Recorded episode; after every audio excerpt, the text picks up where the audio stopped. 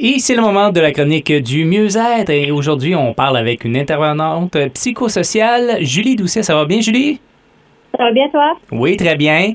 Euh, là, on va parler d'un sujet quand même assez intéressant, résilience chez les jeunes. Oui, exactement. Euh, dans le fond, c'est quoi la résilience pour commencer? Mais c'est vraiment la capacité de faire face à des événements euh, difficiles qui nous amènent un défi. puis vraiment développer un mécanisme de, qui va nous aider à développer, à surmonter ces défis-là.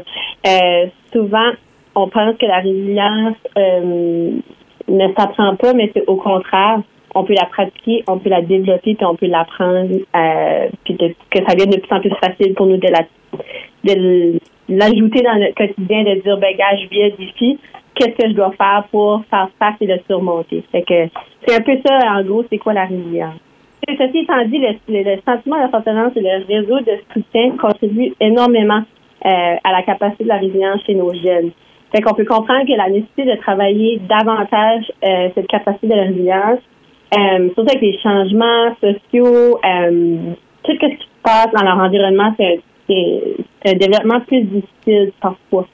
Euh, qui fait que c'est sûr et certain que la résilience, à la base, c'est affecté c'est influencé, je pourrais dire, plus par les caractéristiques personnelles. C'est qu'on s'entend y a des compétences acquises dans ça, euh, des caractéristiques familiales, fait que la génétique, puis aussi dans l'environnement où on vit, physique et social. Fait que toutes ces choses-là ont un impact qui vont influencer la résilience de quelqu'un, euh, plus spécifiquement sur les jeunes. Euh, c'est sûr et certain qu'un jeune euh, n'a pas nécessairement euh, un environnement adéquat qui va lui permettre de faire face à des, des, des défis, des, des problèmes et ensuite développer ces outils-là. la résilience va être beaucoup plus difficile à développer à ce moment-là. Euh, fait que toute personne, euh, on doit travailler ces, ces choses-là. Ça vient pas facile pour tout le monde. Euh, c'est sûr, fait qu'en tant que personne euh, solitaire, on a tous des facteurs personnels qui vont soit nous aider ou des fois qu'on doit travailler pour améliorer notre résilience. Fait que, on, on parle de le tempérament, la capacité d'apprentissage, la gestion des émotions, l'image qu'on a, l'estime de soi, la confiance qu'on a de nous.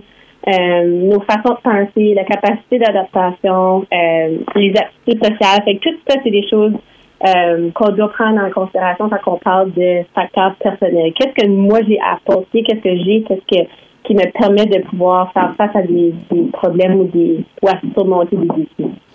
Est-ce que vous apportez des ateliers euh, du côté de Mind at Peace, euh, Centre Musette? Est-ce que vous préparez, est-ce que vous avez préparé des ateliers? Oui, justement, euh, l'année 2020, on a développé un atelier, puis maintenant, ça a commencé avec huit ateliers, mais après réflexion, on a ajouté deux autres. Donc, on est rendu à dix ateliers euh, éducatifs avec aussi deux ateliers disponibles de yoga euh, de, de, pleine conscience. Fait qu'on a vraiment, euh, surtout dans la région Chaleur, on a été capable de, de, de donner ces ateliers-là dans les écoles. Euh, à partir des sixième année jusqu'à la 12. C'est vraiment un atelier basé sur qu'est-ce que ça prend pour développer notre résilience. Fait qu'on a vraiment des thèmes euh, qui, qui a été bâti par l'équipe au Centre Musette, que ça soit des psychologues, travail social, euh, moi-même. Euh, fait que c'est vraiment des thèmes qu'on qui est nécessaire afin de développer notre résilience. Fait qu'on parle de gestion des émotions, euh, la pression sociale, les relations saines, euh, l'estime de soi, euh, l'image corporelle. Fait qu'on a toutes ces choses-là dans l'atelier qui permet vraiment de de, de sur une, un thème à la fois, puis à la longue, à la en général, en englobant vraiment c'est quoi, qu'est-ce que ça nous prend pour développer la résilience? Fait qu'on est super excités de ce projet-là. Euh, on, on le relance à chaque année dans les écoles.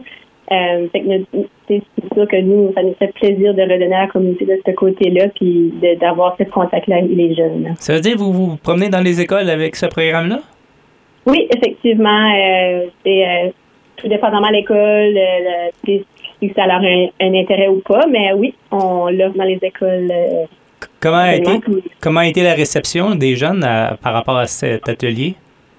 C'est sûr et certain que nous, notre notre préférence ou l'approche qu'on utilise avec cet atelier-là, c'est vraiment une ouverture côté euh, leur opinion. Fait qu'on donne vraiment place à mais c'est quoi qui se passe? Côté, sais, surtout sur la pression sociale, c'est tellement des sujets euh, où les jeunes ils sont présentement là-dedans, sont à plein euh, dans les réseaux sociaux et tout, fait qu'ils ont, ils ont des commentaires, ils ont des opinions, puis euh, ça nous permet vraiment d'avoir des belles échanges quand ça vient à ça. Euh, aussi côté relations saines, malsaines, consentement, euh, ça on a eu des extrêmement belles conversations qui sont tournées autour de ça. Tu sais, c'est quoi le consentement? Qu'est-ce que ça prend? Qu'est-ce que c'est?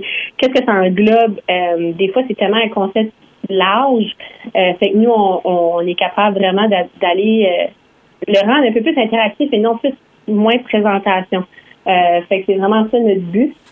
Puis honnêtement, on a vraiment eu des belles, euh, des, des bons points euh, positifs de les écoles et aussi des jeunes de retour. Là. Fait qu'on était super contents, on est super contents de pouvoir le réoffrir aussi euh, à l'année. euh, il est toujours disponible, bon.